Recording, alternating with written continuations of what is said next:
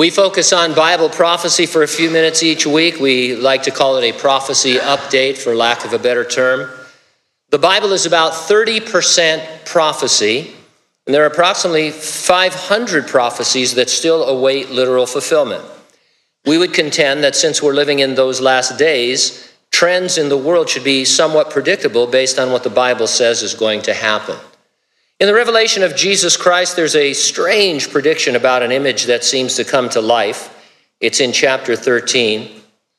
We're first introduced to two beasts who we identify as the Antichrist and then his companion, the false prophet.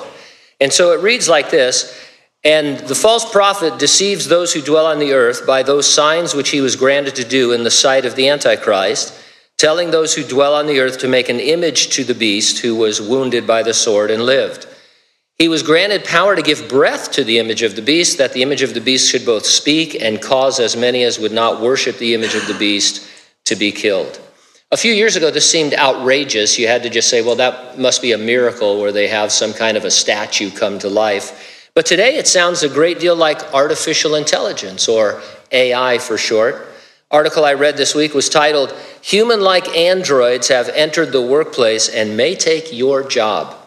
Here's some excerpts. Russian startup Promobot recently unveiled what it calls the worst, uh, world's first autonomous android. It closely resembles a real person and can serve in a business capacity. Robo-C can be made to look like anyone, so it's like an android clone. Comes with an artificial intelligence system that has more than one hundred thousand speech modules. According to the company, it can operate at home, acting as a companion robot. Maybe you could take it on planes.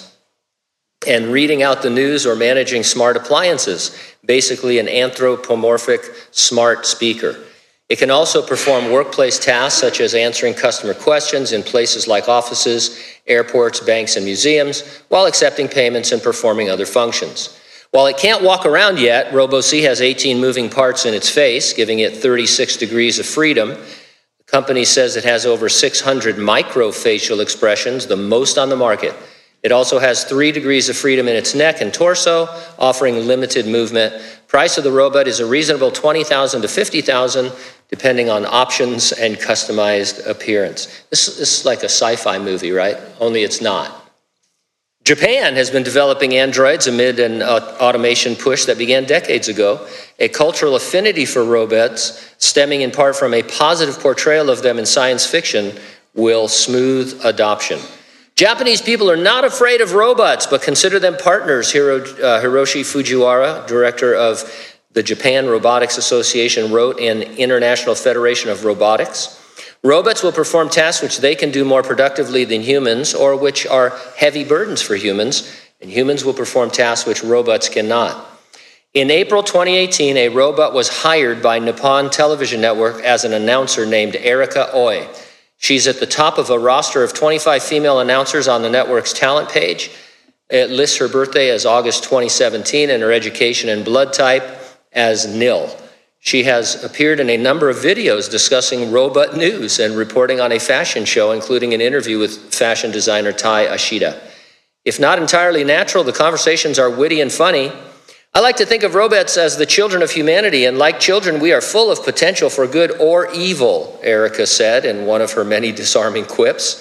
"I know some people are afraid of robots, but the truth is what we become is up to you. Maybe someday robots will be so very human-like that whether you are a robot or not will not matter so much. My goal in developing robots is to understand what it is to be human," said Ishiguro. "Creating robots that are self-conscious can help us achieve this goal."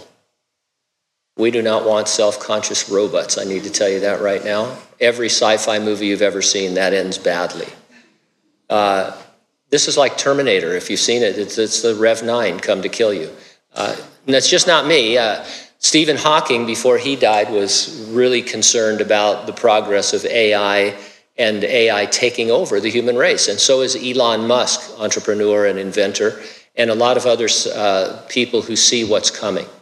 Uh, now, is this the, the image of the beast? I'm not saying that.